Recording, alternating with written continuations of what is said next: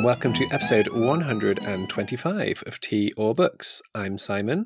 I'm Rachel. And in today's episode, we will be talking about celebrity memoirs. Do we read them? And in the second half, we're doing two quite different books Landscape in Sunlight by Elizabeth Fair and Day by Michael Cunningham. Anyone who listened to the last episode will know that they that uh, the Elizabeth Fair appeared in Rachel's 10 favourite books of the year. The Michael Cunningham appeared in my favourite books of the year and we're doing a bit of a swap. So we know we know that Rachel loves one of them and I love the other one, but who knows what we? I, I, yeah, that sentence is falling apart. But you know what I'm saying? Something to look forward to in the second half. um, other other podcasters podcasters might re-record, but not this one. we're going to plow on. um, before we get on to celebrity memoirs, Rachel, how are you? What are you reading? Um, I'm all right, thank you. I'm um, currently a month out from the school musical, which I am um, producing um, alongside my Ooh. director. So it's uh, it's a lot of work. Um, I'll be glad when it's over, to be honest. But at the same time, looking forward to seeing our vision come alive on stage, um, which has meant not a huge amount of time to read. But I did have uh, a trip to Norfolk this weekend. I went to stay with my my best friend from university and Thanks to the joys of the, the British railway system, the journey was considerably longer than it should have been. so I had plenty of time to read. And um, I read Day uh, that we're going to be discussing on the train, which was uh, quite an interesting experience. A, a, a, book that has quite a truncated time um, kind mm. of reading in a very short space of time. I always find that quite interesting. And then I had to borrow a book for the train back because stupidly I did not pack a spare. Oh, Rachel. Um, I know, and I'd I'd read all of day on on the journey up there. So um I borrowed convenience store worker. Is that what it's called? Japanese a woman, I think. Convenience store woman. That's it. Um, which I meant to read for a long time. It was very popular a couple of years ago, wasn't it? It was um, mm. everywhere. And I thought, well, I'll give this a go. And it was the perfect length for my train journey. I finished it just as I pulled into King's Cross. And um, I really enjoyed it actually. I've, I've got a bit of a thing for Japanese literature at the moment. And I really enjoy the kind of sparseness of it. Um, and I'd love to know more about the Japanese language and how it works because whenever I read it translated, it always feels very sort of stripped back in a way, which I, I enjoy very much. But yeah, I found it really interesting and funny, but also very touching. And um, yeah, a bit of a departure for me, not something I would have ordinarily picked up. So sometimes they sort mm. of desperate, I don't have a book moments lead you towards a little gem. So I recommend it. Yeah, I've got two things I want to follow up from there. Firstly, which musical are you doing?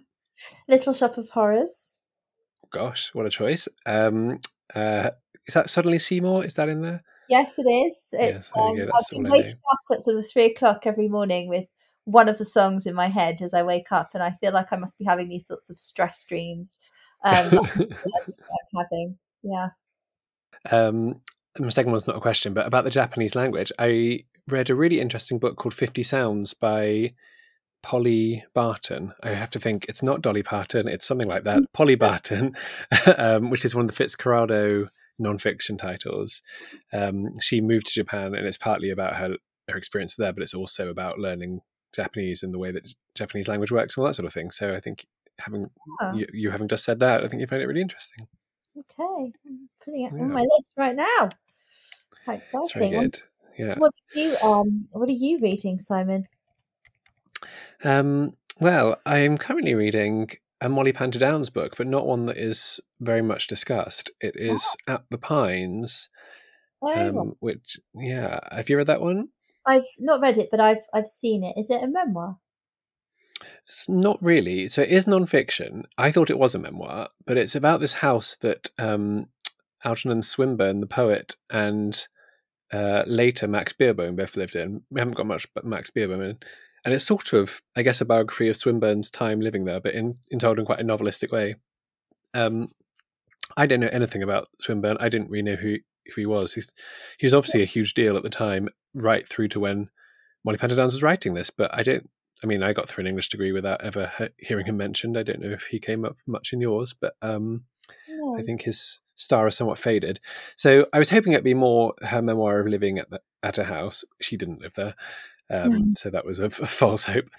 Um, and if it were just someone writing about Swinburne, I don't think I'd care. But because she writes about it in quite a fanciful, as I say, novelistic way, I am quite enjoying it. But um, more, I'm sort of treating it in my mind as though it were fiction, and she's writing about fictional people because I don't really care about the non-fictional people she's talking about. well, fair enough. Yeah. As long as you're enjoying it. Yeah, I mean, she writes wonderfully whatever she's writing. So, Yeah. Yeah. Uh, well, that's not quite true. Some of her early novels are dreadful, but uh, but this she writes well. um, yeah, Stormbird, very bad. Um, talking of real people, celebrity Oh. memoirs came, came, came to me as a theme. Um, I think it's interesting what we count as a celebrity memoir, though. So, what what what parameters would you put would you put around what count makes something a celebrity memoir rather than just a memoir? Oh, okay. That's a good question. I think for me, celebrity would be uh, somebody who's made their name in kind of uh, probably music, arts, film, um, TV, that kind of thing. Uh, maybe sports as well. Somebody who's a Mm. kind of big name, maybe a bit of a flash in the pan sort of person. The, the kind of thing that you know you get flogged at Christmas in the supermarket. Yeah, I think that is the you know when we think of it, we might think of that you know at one end of the scale like Katie Price. I assume that our international audience don't know who she is, but I hope they don't. But uh, she was a sort of I guess glamour model turned Mm. into reality TV star and actually quite canny businesswoman. But she would write a memoir every couple of weeks. It seemed, um, uh, you know, that sort of level. Then you go up. I mean, I think the the time that comedians started writing them, I think, was when Peter Kay wrote his, and it, it was this unexpected, huge Christmas success. Oh, And then yes. all the publishers are chasing after which one to put out Christmas. So when we get onto the ones we've read, a lot of mine are comedians have written them, which feels to me sort of on that line between are they a celebrity mem- memoirist or are they just writing a memoir? Because obviously comedians, stand-ups particularly, write all the time. That's you know they are writers, uh, Yeah. so it's yeah that's on the line, I guess. And then yeah, as you say, there's some you know like John Gielgud writing one doesn't feel like a celebrity memoir, but in a way, I guess it is. I don't know. It's um for me Yeah. it's that sort of separation between where somebody has used a ghostwriter and it's and it's you know, yes, as opposed to somebody writing um something that's hand like written by themselves and also offers an insight into the craft that they do like I, I suppose if i really respect them as an artist and they've got something to say about their profession and how that's impacted on their life if we think for example when you were talking one of your top 10 books was R.C. Sherriff's um Mm, mm. memoir that none of us have none none of the rest of us can get hold of simon but never mind yeah. um I'm so sorry. so I think that's a very different beast. That's somebody who is a highly respected playwright and novelist who is giving an insight into their process. Um, you know, I don't think any of us would would consider, you know, the likes of Virginia Woolf. If Virginia Woolf had written something like that, you know, we wouldn't consider that a sort of celebrity memoir. It would be um, an expert writing about themselves and and what they do celebrity memoirs for me are more like people who've not done anything particularly amazing and most of it's just a load of fluff about you know their hard the hard hard times they've had in their childhood and most of them are about 25 anyway so it's like well you've not really done much yet have you Point in your Uh.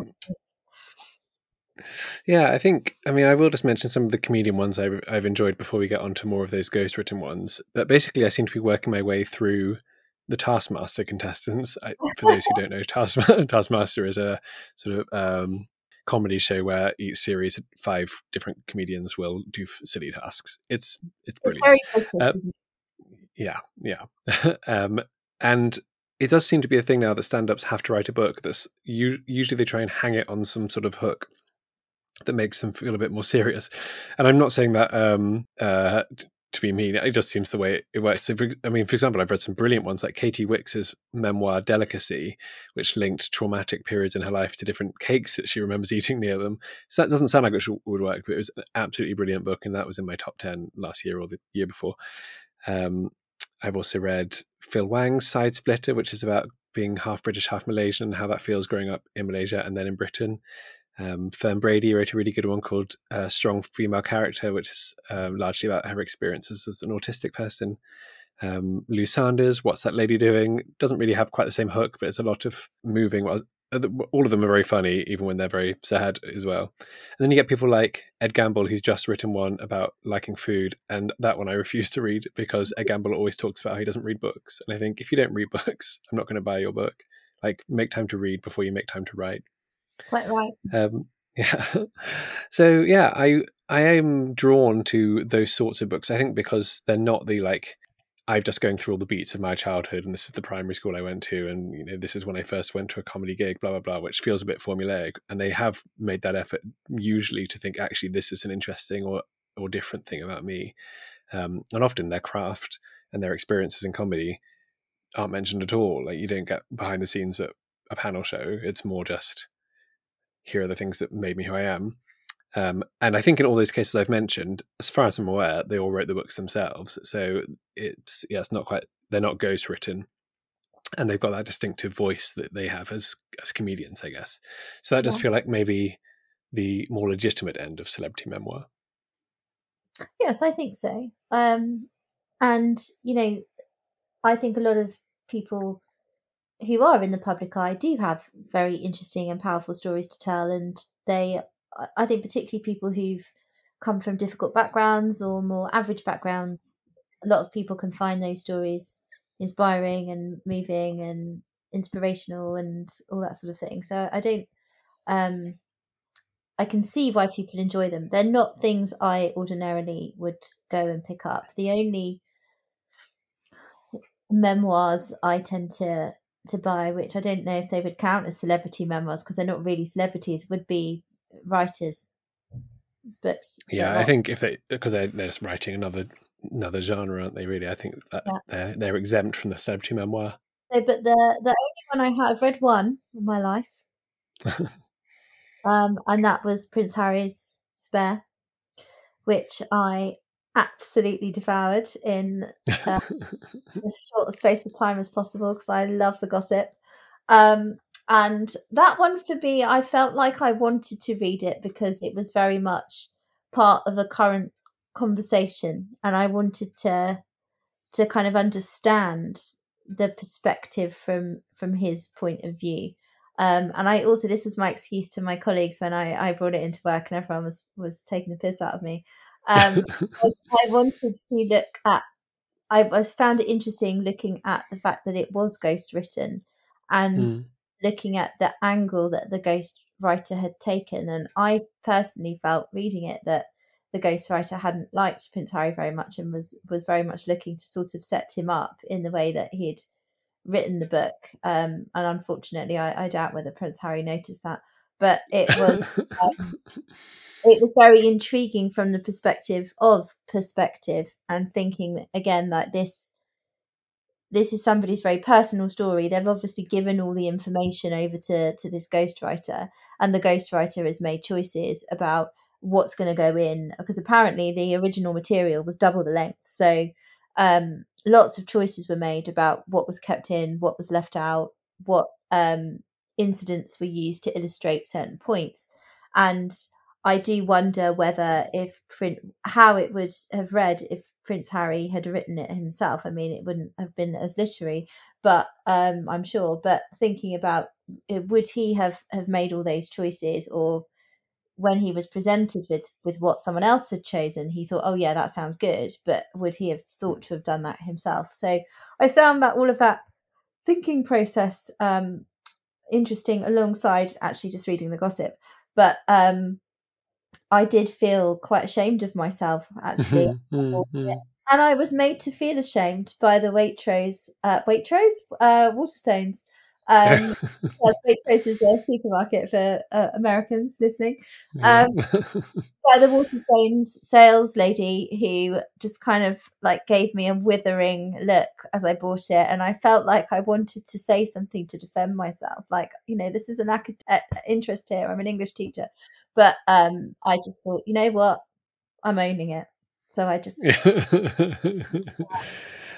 I was yeah I was quite keen to read it um, because uh, I, I guess because I am quite a royalist, but also you know, quite think he was treated quite badly, and also definitely think Meghan's been treated quite badly, um, particularly by the press in this country. And so I thought, well, that would be interesting. Until I think I was just on Instagram and I heard an excerpt from it, which I believe he read the audiobook. Yes, he did. Um, and the excerpt that someone had put up was about um, things he was doing with uh, Elizabeth Arden face cream. And I was thinking, well, that's that's more than I need to know about anybody, let alone a uh, you know one of the royal family. And I think if that's the tone, it was. I mean, it seemed to me excruciatingly badly written from that excerpt, but um, maybe it didn't do it justice. Uh, so I've I've not read it, and uh, I imagine charity shops are filled with it now. So my the options it. will be there. I've not actually seen a copy. That's true. Actually, I haven't. Maybe a lot of people did do it as audiobook or something, or ebook ebook because they didn't want the shaming that you had. yeah, exactly. um, one that I really loved to go back to what you were saying about people talking about their upbringing um, was one.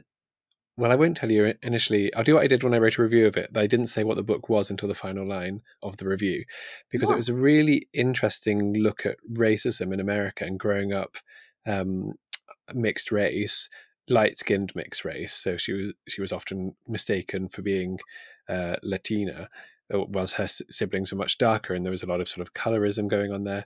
Um, it was also about growing up in poverty and what and that what that looked like. She also had a violent uh, brother who was in trouble with the police. Uh, her sister tried to prostitute her at some point.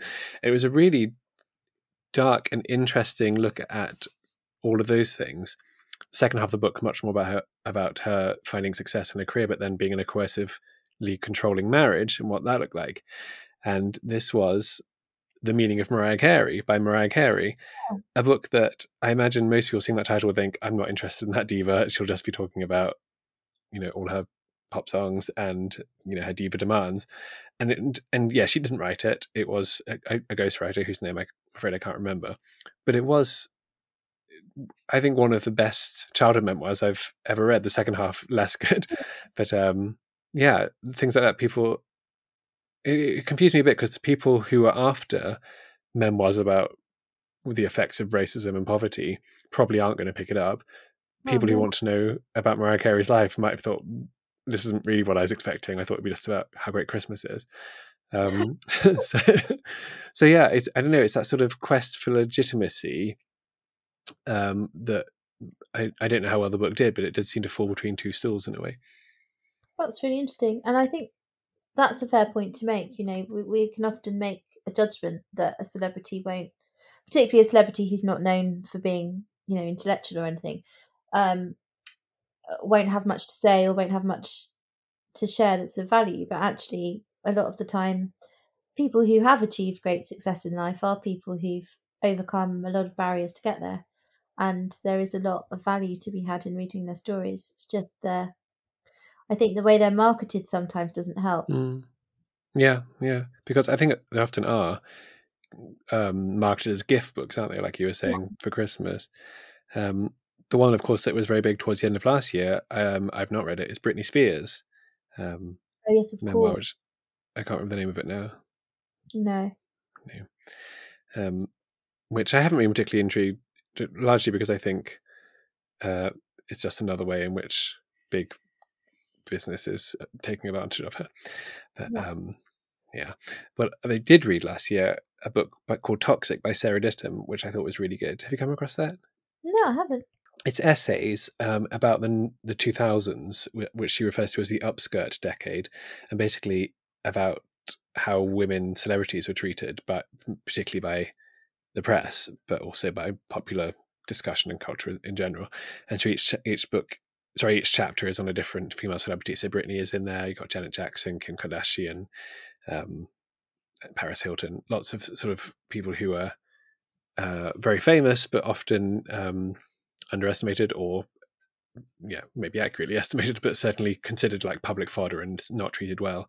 And it's yeah, fascinating look into a time that wasn't very long ago, but feels in some ways worlds away. um, and things that were even if not everyone considered them acceptable. You, you could you could do those. Sorts, you know, you could try and take a photo of Britney Spears' skirt without the police doing anything. That sort of thing. Yeah. Um, yeah. So horrifying book, but really interesting, very well written. Hmm. That would interest me actually. And um, you know, tragically, the 2000s are now vintage. Um, well, yeah, Y2K fashion is back around, isn't it? Right? You see all the kids at school. I'm like, guys, it didn't look good the first time round, but um, uh, I know it's it's a bit scary that moment where you realise that your past has become someone else's vintage. Um, but there we are. Yeah. and I think there is a lot of uh, analysis now about 90s and 2000s pop culture in in uh, yeah. So maybe it's maybe the sort of intellectualized version of this is not reading the celebrities themselves talking about it, but reading people like Sarah Ditum talking about it, which is yeah. interesting because it sort of is removing the agency again from the people under discussion. Mm. But makes it feel more, I, I suppose, legitimate to be interested yeah. in. Because, mm. mm. yeah, I mean, Paris Hilton had a book out last year as well, I think, um, a memoir. Oh. So it's, oh, I think we are. Sorry. I think I read about it and her basically saying about how she'd been manipulated, abused, etc. Yeah, I think a lot of the celebrity memoirs by women now are in a sort of post Me Too era where mm. they are, you know, allowed to say actually all these terrible things were done to me without like if they'd said that at the time, they'd have been pilloried in the press and you know that sort of thing. Whereas now, it, I'm sure, so certainly, obviously not uh, fully over, but um, or by any imagine stretching imagination, but it's more acceptable in in the sort of public consciousness for people to bring these topics up. Yeah, absolutely. Any celebrity that you would like to write a memoir? Oh, good question.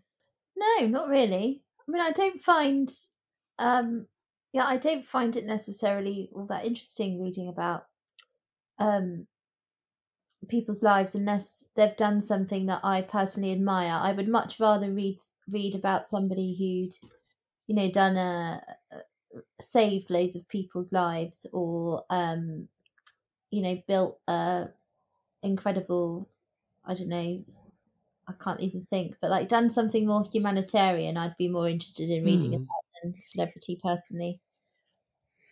I'm sure Malala's written one. You can go read that. Um, what you, um, I mean, I'd love the Queen to have written one. I know she's not, she's sort of the uh, celebrity, but obviously that's not going to happen now unless they find something in a chest somewhere. Um, but I do get the impression she wasn't the most literary of people, bless her. Mm-hmm. Um, mm, I would like Shania Twain to write one actually, but I don't think she has because she had a very traumatic upbringing. She I've did. Heard talk about. Yeah. Uh, yeah, and I'm actually sure that would be very interesting because she's overcame a lot of things and um I think wasn't she like didn't she have to bring her own siblings up or something? Well, she did. She faced quite a lot of abuse and then her parents died in a car crash so, and she had to bring up her younger siblings. Yeah. Um, and there is that particular brand of celebrity, particularly singers like Shania or Britney, whose whole sort of persona is joyful and fun, and so you know it seems um, yeah, again, like they had to sort of hide that sort of more miserable part of their lives, and now it's okay to talk about it more. Yeah, and to say, "Hey, you guys, I'm normal, just like you." Yeah. yeah. Um, but yeah, I, I, think generally, I mean, generally, obviously, prefer the sort of memoirs by writers, or indeed, I've really enjoyed that's uh, the sort of recent, maybe the last ten years, um, uptake in memoirs by people who aren't famous. So some of the ones I've read in recent years. Catherine Cho's book Inferno, all about postpartum psychosis. Um, uh, yeah, it's people who they're only famous writing memoirs. I think often, you know, if that's that's their main talent, that's their gift, and and how they best communicate it. So naturally, they're going to probably be be better than people whose real gift is something else. I saw, in fact, an article recently about this was about celebrity novelists rather than celebrity memoir memoirists, pointing out that no celebrities like, oh, I'll just give it a go at portrait and painting or something, or you know, I'll see if I can get something to Royal Academy. And yet, many celebrities either write or put their name to a novel. It is a bit um, confusing that that's considered something that anybody can do. Yes, quite, and and it really isn't. No. So, celebrity memoirs, yay or nay? Um, it's it's a no from me to be honest. Um, unless it's Prince Harry, it turns out. Yeah, the, the only exception. I mean, I've said a lot that I have read, so I think I'm a yes if I can stretch the definition to include comedians and things, and particularly, I mean, basically all the ones I've mentioned, I listen to as audiobooks, uh, read by the person in question, and so that I, is the way that I like to consume them. So, with those parameters, I'm going to say yes. Okay. Do you get in touch with your favorite celebrity memoir? Um, you don't get this from front row, do you? Um, we do have a question from Gina for the middle part. Gina, thankfully, sent a whole whole list of them a while ago, so I'm just working my way through them, which is great. But if anyone else has a question for the middle part, you can get in touch at teaorbooks at gmail.com. This time, Gina asks, "Do we like girls' school stories?" Ah, well, yes, I do, um, but very specific. So um, I was obsessed with Malory Towers books uh, by Enid Mm. Blyton growing up, and I do have them all still. Um, I don't. I reread them a few years ago and was really quite taken aback by how terrible they were. Um, I keep them as a fond memory, and I, I mean, I don't read them as an adult. I know some some adults do like rereading them. Um, they're not ones I go back to. I mean, I am a teacher, so obviously the those wonderful rose tinted glasses don't exist for me anymore. I'm afraid school days are very much my life. um, but I did absolutely love them growing up, and they really uh, kind of. I think when you are a child who enjoys school very much, and also hankers after the past as I did um, from a young age, and had fantasies about going to boarding school. I really wanted to go to boarding school. Um, I had no idea of the realities or of the amount of money it cost, but I just thought how wonderful. And reading these stories where all the girls were up to all these wonderful, exciting adventures all the time, that, that wonderful uh, parent free life with useless teachers who seem to never know where you are. Um, it and there's a swimming pool and you've got a beach and horses and all this other kind of stuff. It's just just marvelous. So um, yes, as a child, I very much was. As an adult, not so much. But um, yeah, that if I were ill in bed for several weeks with flu, I think rereading Malory would be wonderful. Yeah, there definitely is uh, like a section of the reading public who do still just love these children's of these yeah these girls' school books. I remember it was, um, I can't remember her name now. Mary Cad- Mary Cadogan Cadogan wrote a book all about them called "You're a Brick, Angela," which I thought was a wonderful title. Um, and yeah, I guess the equivalent for often those are read by women. The equivalent I've seen there's groups of men who only read like boys' adventure books. And in fact, when I worked at the Bodleian, we had to, we had to try and catalogue some of these boys' adventure comics, and some of them, I think like the cover was missing or something, so I, I couldn't find out what number they were. But I just found this blog about someone who just loved them, so I emailed him, and he had all the information to hand. It was great. Um, that yeah, but then that's not me. Like like you, I loved them as a child. I loved the Naughtiest Girl in the School series by Enid Blyton. Um, I loved St Clare's. I was I was more St Clare's than Malory Towers because St Clare's had twins. Um, and uh, I, I can't now think of any I read that weren't by Enid Blyton.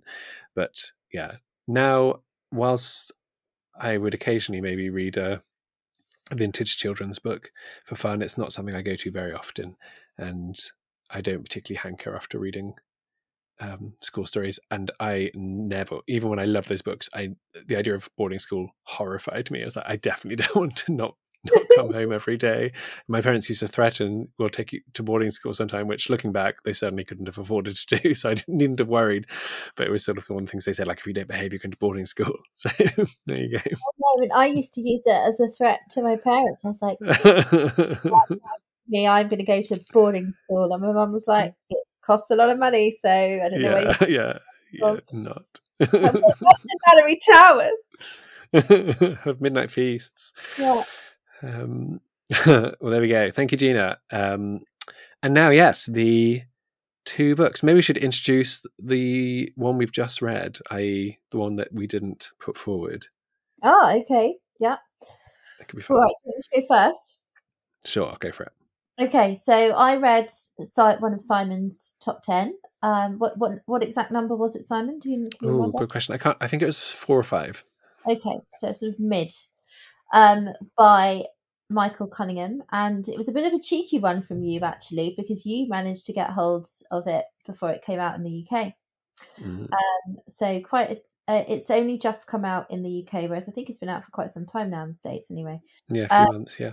And it is a a COVID novel, which I suspect we're going to start to get a rash of soon, and it is unusual in that it's three days, but they are three years apart. So you see one day in uh, 2019, you see a day in 2020, and you see a day in 2021. And it's a day in the life of uh, a family who live in, in Brooklyn, and you have uh, a married couple, um, Isabel and Dan, and then who live with in the first day in 2019. They live in their Brooklyn um, apartment with Isabel's brother Robbie, who lives upstairs in the in a little flat, and their two their two children as well.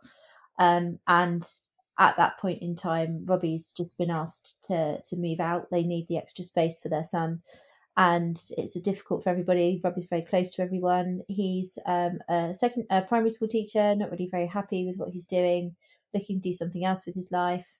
Um, Dan, Isabel's husband, is is forty. He's be a rock star. He wants to. He's trying to get back to himself as being a rock star. There's lots of Isabel's not happy with her life. There's lots of nobody's really very happy, um, and they're all trying to figure out where to go. And then we move forward to 2020. It's the middle of the pandemic. You you see how that affects their relationships, and then you go into the day after the pandemic, and you see what the result of the pandemic has been on them as a family. So that's the the kind of the main thrust of the of the book. And having that one day is really interesting because you just get this little snapshot, but you do manage to learn a huge amount about these people. Um, and interesting as well that you don't really get any interaction. Uh, there's no sort of interaction with their outside world, really. It's just very much a domestic, um, home based mm. um, portrait. But yeah, so that's Day. Lovely. Thank you very much. Very nicely done. Um, and the one that Rachel was in Rachel's top 10, I believe number two was um, Landscape in Sunlight by Elizabeth Fair, uh, which I chose from the list of 10 because I have read and enjoyed other books by Elizabeth Fair. It, it's um, like like hers often are, it's set in a village community in Little Malin, and it's really just about the sort of gossip and romances and um, power plays that, that quietly go on in this little community. There's an awful lot of characters. So there's a, a vicar and his wife and their teenage daughter. Um, there's a nearby um, widow, I think she's a widow, um, and her artistic son. There's uh, a family in the big mansion. I never quite worked out how they were related to each other, but there's a few of them. Um, there's uh, two sisters, the Fenn sisters, living uh, together, who are very sort of chaotic. Um, and the the big events of the book are a picnic and a fete. so there's proper proper village life. Um, but yeah, you it's it's more about the people and the way that they interact with each other than anything that particularly happens in the book. And it's if yeah, I guess in the vein of things like Barbara Pym and uh, people like that, but with quite a sharp humor as well. I think maybe more than the other Elizabeth Fair books I've read. It's got it's often um, sort of quite bitingly funny at the expense of the characters. Okay. Um, Do you want to kick off? Yeah, I mean, I I had high hopes for Day after your very high praise of it, and also The Hours, uh, which is one of his earlier books, quite some time ago now. I, I think about twenty years mm-hmm. old um, is one of my favourite books. So um, I've not actually read anything else by Michael Cunningham. I know that you're a huge fan. I think you must have read mm. everything. Have I have, yeah, yeah, everything, including the first novel he disowned. I managed to get hold of. Oh, really? Gosh. Yeah, it's very good. Uh, actually, he didn't need to disown it. So, I mean, I'm not hugely familiar with his oeuvre. I have to say, I've just got the hours to go on. Um, I really enjoyed the first section of the book that that opening um, section in 2019 where you're kind of thrown in medias res into the the kind of chaotic life of this family where you've got all these individuals and and I think the the children were drawn well as well. Um or uh, everyone's at a point in their life where change is happening and i think the characters are sort of a similar age to us really. So looking at that kind of sense of all of these dreams and hopes that I had as a younger person, and I'm now having to come to terms with the fact that I've reached this point in my life and they, they haven't happened, or they have happened, but I'm actually not enjoying them. And where do mm. I go from here? And that real sense of being in flux and knowing that you're not happy, but then not, maybe not being sure what you want to do about it.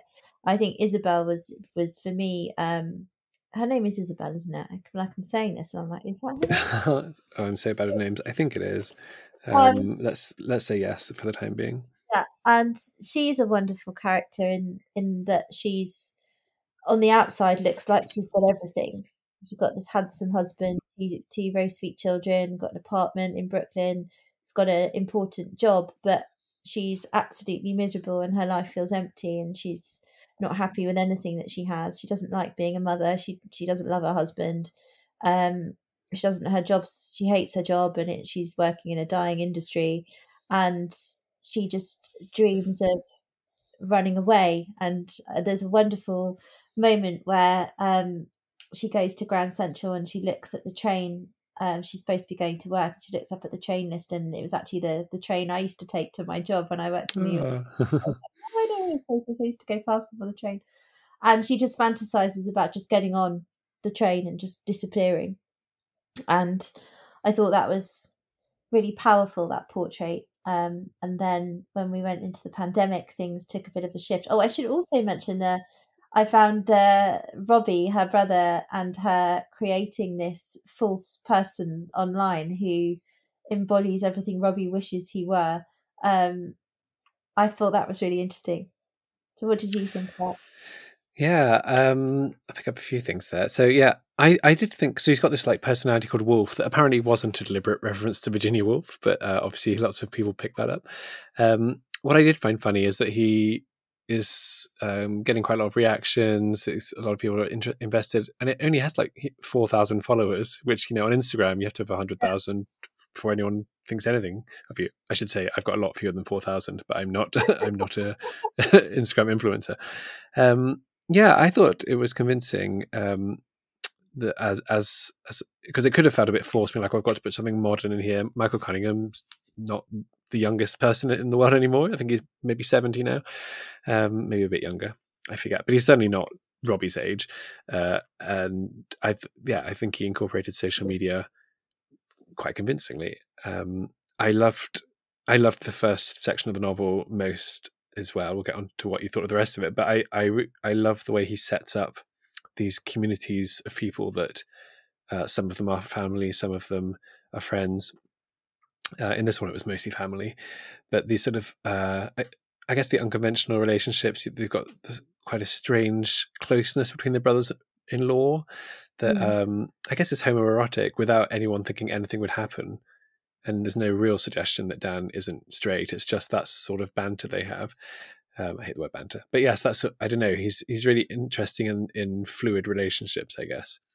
And it's interesting you saying that you know you've just got the two novels to compare that he's written because this felt in some ways like a patchwork of bits of earlier ones like the, there's a brother-in-law flirting sort of tension in by nightfall there's um, a would-be musician in the snow queen uh, there's yeah i mean obviously laura brown in the hours is, is a dis- dissatisfied wife and mother so there are these sort of echoes i guess of his previous books um, without it feeling at least to me derivative it felt more just like i was reassuringly in Cunningham territory. Um, in fact, speaking of Mrs. Brown, I uh, Laura Brown, I re reread it as an audiobook for for this, and Julianne Moore reads it, which oh. um, I can't imagine how they managed to convince her to do that because you know she's going to get Oscar nominations every every year. But um, I'm very glad she did. She did a lovely job, and uh, yeah, I really enjoyed re-experiencing it that way. So, what did you think about when we switched into the pandemic. How did that feel for you? Yeah, I I mean, I still thought it was, I still think it, it, was brilliant. I think I was expecting the claustrophobia of the home, which we didn't really get because we're not going to give away the whole plot. But I think we can say that Robbie is no longer in the house; he's gone. He's gone abroad.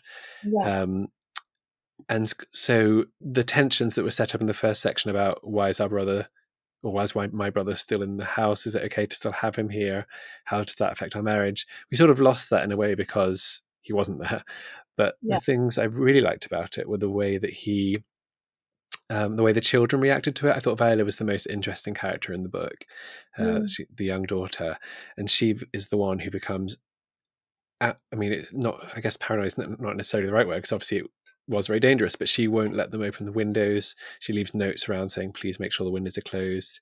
She, um, yeah, she's she's ter- absolutely terrified. But, but she's also a fascinating character because she's just beginning to learn about societal rules in general when this all happens. So she's learning she, she can't wear an evening dress to go to the park, that sort of thing. She's yeah. learning that her mother doesn't like her wearing certain colours because her mum's very keen that she must always look her best. Um, she's only what five or six or something. So it's yeah, I think it's he. It was really interesting that we saw her sort of burgeoning understanding of her place in the world at a time when that world closed in completely. Um, but I'm guessing, I'm sensing that you liked the second and third sections less than the first one. Yeah, I, I, um, I was really into it with that first section, and I was really interested, as you you say, about thinking about how he would do the claustrophobia of of being stuck at home. And I was thinking, oh, you know, gosh, they're they they live in a city center apartment. You know, it'd be really interesting to see how they how he deals with that. But um, I didn't really, I didn't really see the point in. Um, so Robbie goes is in Iceland. He gets stuck in Iceland. He's gone there to kind of like find himself in between. He's applied to medical school. He's going to do medical school. He's left teaching. Um, and he sort of goes on a, on a brief holiday and then while he's there the pandemic happens and he can't get back um, and I don't know, it felt just very ineffective for me. It felt a bit, I just thought, I don't see the point in this. Um, it felt like it was, I don't know, a deliberate literary device or something. It didn't feel like it was an organic part of the novel. And mm. I, I completely agreed agree with you. I thought the depiction of Violet was really good, and Nathan as well. That how the pandemic affected children, and how um, you know children do internalize things and do process things in very different ways. And you know, as a teacher, I'm still seeing the impact of COVID on children now. So mm-hmm. that um, assumption that lots of parents made, I think that that oh well, I'll just keep reassuring them everything's fine, and you know they seem fine, so they're okay. You know, we don't know really how they were processing that trauma and grief themselves. So I thought that was really interesting, and I'm I was glad again that he he had the children in in the book, but I thought I don't know, it just it just sort of started to fall away for me in that section. And then as we moved into the last section, I thought it was com- emotionally manipulative, unnecessary. Um, I won't say you know what I'm talking about. Yeah. And, um, it all just sort of fizzled out, and I thought this so much promise in that opening section, and there's so many ways that I would have taken it myself, and he didn't go in any of those directions and I just thought it was a bit of a turned into a bit of a damp squib. That was my um my take, but I still found it very readable. I wanted to stay with the characters, but it, it certainly I didn't think was a was anything above a very average book by someone who can write fairly well. That's how I felt. It oh did. gosh, okay. yeah. Um, interesting. Yeah, because I mean, obviously, I I think it's absolutely brilliant. I think he's up there with the greatest writers living today maybe ever but um yeah i just think yeah so yeah but i can see well it's interesting i read um i saw actually rick mcdonnell on instagram was talking about how he found the first section not that interesting and he loved the book more and more as it went on because he thought it was re- he got better and better at sort of what you were talking about at the beginning about that um idea of time passing and letting go of things that you had hoped you'd achieve etc and I, obviously there's more of that as as the novel goes on. But um, I'm like you, in as much as I liked the first section most, I still love the rest of it. And he's just to me to me he's incapable of writing a bad page. I think his writing is just that perfectly judged place between page turnery and beautiful. Like it's to me, it's never like trips me up with it being over the top. But I just think his sentences are beautiful, and the way he um, writes human thought is is exquisite. But Horses of courses. Something I, uh, interestingly, neither of us have mentioned Chess or Garth, and I do think they were very dull and shouldn't have been there. So that's my so Garth, Garth is Dan's brother, and Chess is the woman that he has had a baby with, as I guess, as a sort of sperm donor, but he's wanting more. Um, yeah. Yeah, there was lots of extraneous elements that didn't need to be there. I think if he'd just stuck to one setting and uh, uh I and I, I felt that what he decided to do as the aftermath of the pandemic was um unbelievable and unnecessary. Okay. So I was just quite cross about it really. if I had been on, hadn't have been on the train, I might have thrown the book somewhere. Oh my um, gosh. Yeah.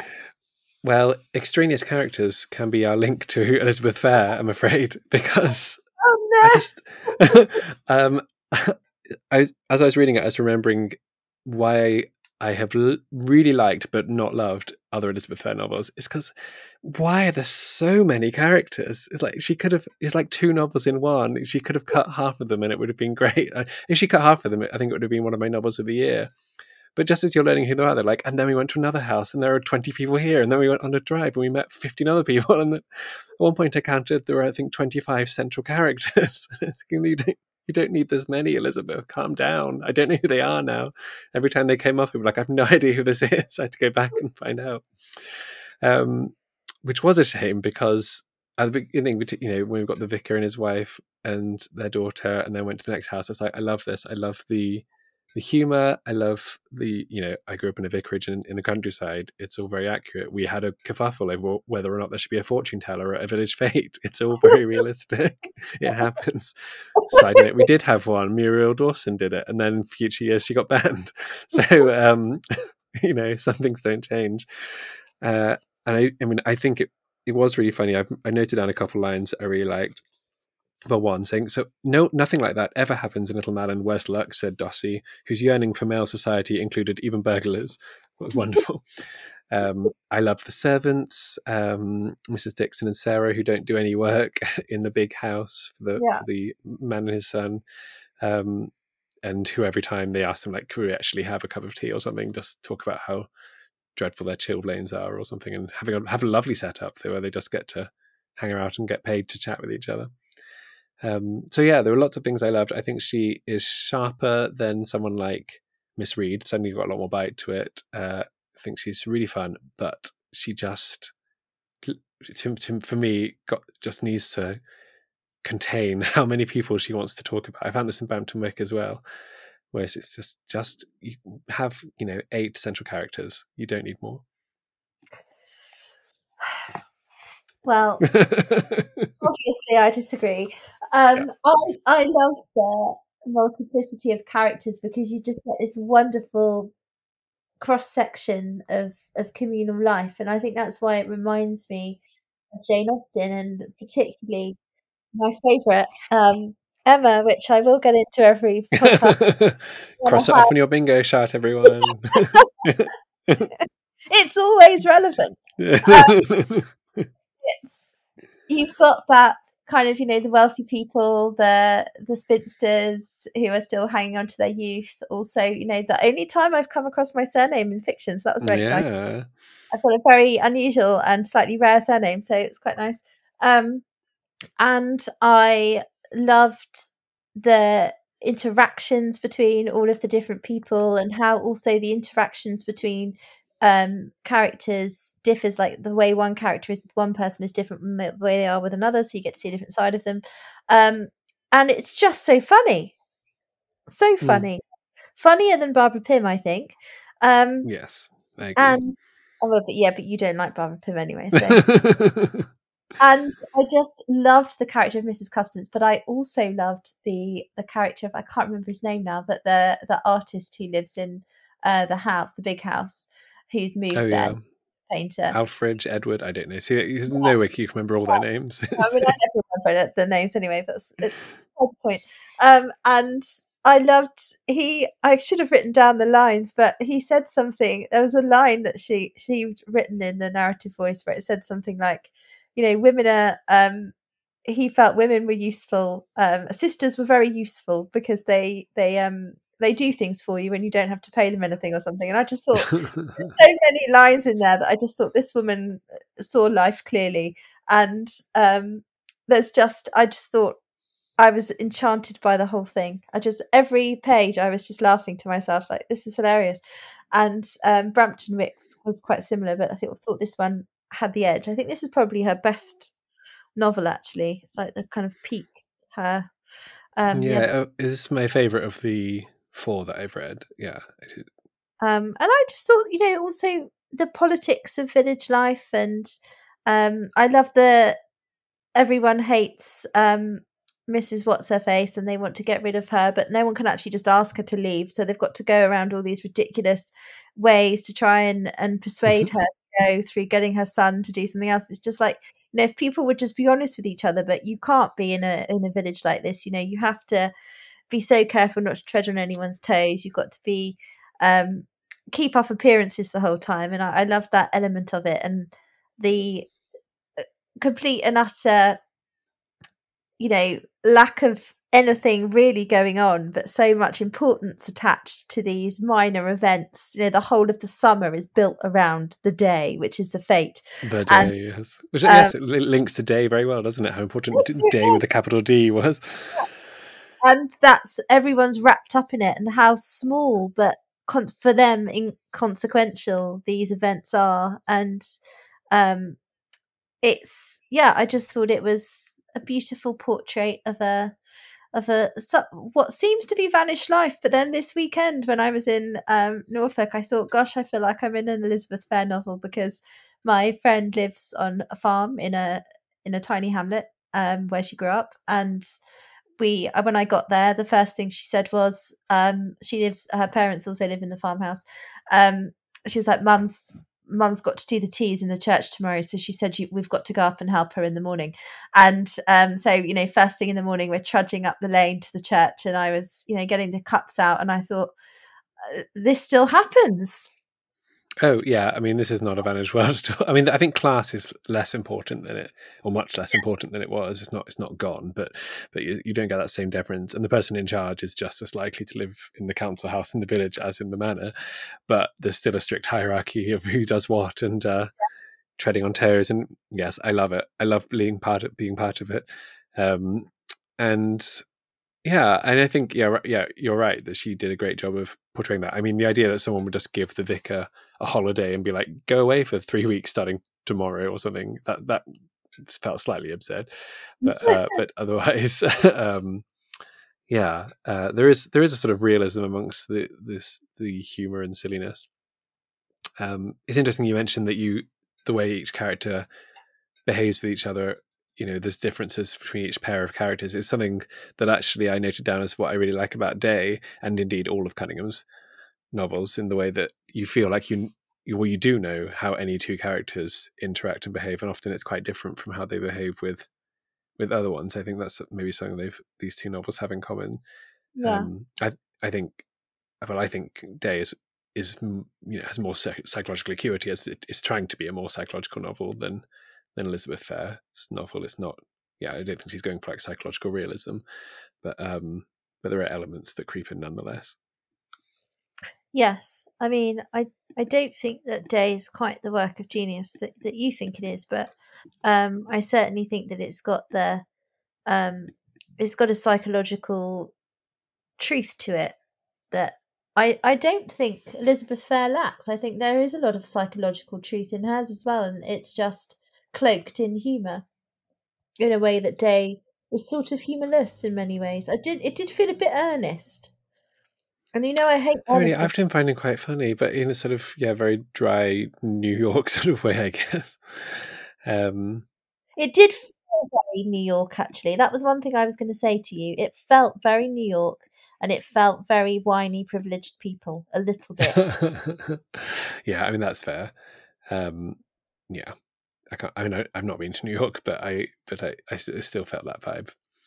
Um, I think definitely Elizabeth Fair is a more optimistic writer than mm. than Cunningham. Like, and there is that s- sweet romance thread, and I do like a little romantic storyline uh, as long as it's not sort of the only thing that's in the book. I thought that was quite sweet. You know, classic Netflix comedy misunderstandings type thing. And well, yeah, actually, it is quite Jane Austen-y. Like the the handsome young man does something nice, but for the for the handsome young woman, but doesn't want to let her know that he's done it.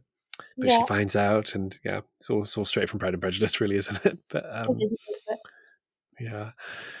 yeah, uh, yeah, it's uh, yeah. What do you think make of the title, uh, "Landscape in Sunlight"? Um, I mean, I thought it was lovely, and I think that idea of it being over the course of a summer and seeing a landscape illuminated, which is what she was doing in the in the book, just giving us a little kind of shining a light on this microcosm of of society, really. But it was quite clever. Yeah, I thought it was interesting because it's the sort of thing I assume. I assume it's referencing what a painting might be called. It reminded me of the title "A View of the Harbour" um, Mm. by Elizabeth Taylor, where it is. I don't know. It's sort of a lens of artificiality over it, I guess, in a way where she is saying this is a portrait of a of a place Yeah, and a time and a and a group of people. Um, yeah, I mean, I don't.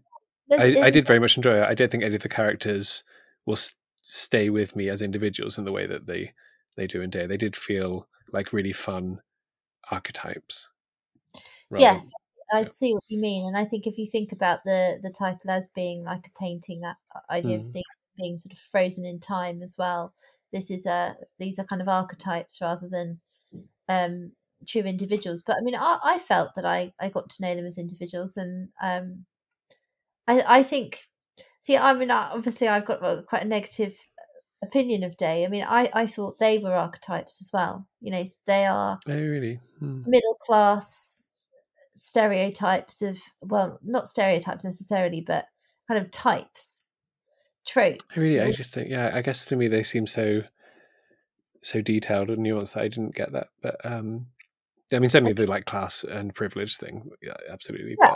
But and that that's what Mm. I, I just kind of thought oh this is written by somebody who's who's from a very you know who has a very narrow um i guess view of the world i mean michael cunningham is is a wealthy new yorker um and this is a book about wealthy new yorkers and i think well i read it and recognized the people because you know it's uh, it's very similar to uh, New York's not massively dissimilar from London, so it's the sort of thing you hear and see all the time. And I'm middle class, so I guess it's not that different. But I don't know. I just felt like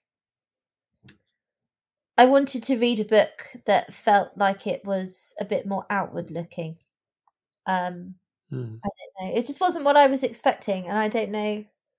I don't know why. It didn't feel as authentically true as I wanted it to. Whereas Landscape in Sunlight felt authentically true to me. The absurdity of people, I just love. Whereas I think Day felt to me a little bit self-indulgent, and I don't know why. I can't. I can't put my finger on it. It just it just made me feel like, ugh, another one of these books where middle class people moan about being middle class. And it's just you know it's i just felt it felt a little bit yeah i guess self-indulgent really is the only way i can describe it but I, I perhaps i'm being ungenerous i don't know maybe i was just grumpy because uh, my train journey was too long I mean, it does feel to me less self-indulgent in some ways than the hours, but I mean, we, we both love the hours, but Yeah. Yeah. Um, I did like in Swing of Class in Landscape in Sunlight. I did like that the, as I mentioned, the servants get as much detail and character and and good lines and you know interesting things happening to them as anybody else. You know, a lot of novels from this period, the servants are just sort of anonymous people who you know put a plate on the table or who you know if they do have any sort of story it might just be about how annoying they are but i enjoyed the they were part of the same power dynamics and they had as much agency as anyone else in the book. That was fun. And good to see how again you get a different perspective on life from from them. Yeah. Yeah. Um yeah fun. Yeah okay well I mean, it's not going to be the trickiest decision making ever. It was always sort of inevitable since we both already chosen one of these books as our favorite of last year. But just for clarification, I, I, I really enjoyed the Elizabeth Fair. It might even have been one of my favorite novels I read recently if she had cut half the characters. But as it is, I'm sticking with Day by Michael Cunningham. as my choice. Rachel? Um, yes, I mean, unsurprisingly, I'm sticking with Elizabeth Fair. Um, I see, saw the sum of the value in Day, but it, it certainly was a bit of a forgettable one for me, I'm afraid. There we go. If anyone's been reading along, um, do let us know. I think it was really fun format to, you know do our top ten and then pick someone else's. So we'll, we'll probably do that next year as well. Yeah. Um, and always uh, interesting for two people who have largely similar reading taste. How sometimes we can completely not. I know. Uh, and in the next episode, we are going quite modern, but two historical novels um, about the 20th century. One is Lessons in Chemistry by Bonnie I've squiggled her surname and I can't see what I've written. Do you know her surname? No, I can't remember. Bonnie Someone. I'll put it in the notes. You probably all know it's everywhere. And Lessons Chemistry by Bonnie Someone and Dear Mrs. Bird by AJ Pearce. Uh, started the episode with gibberish, ending without knowing the author's name. So it's just another really professional, slick episode from Simon and Rachel. um, thanks so much for listening, everyone. Nonetheless. See you next time. Bye. Bye.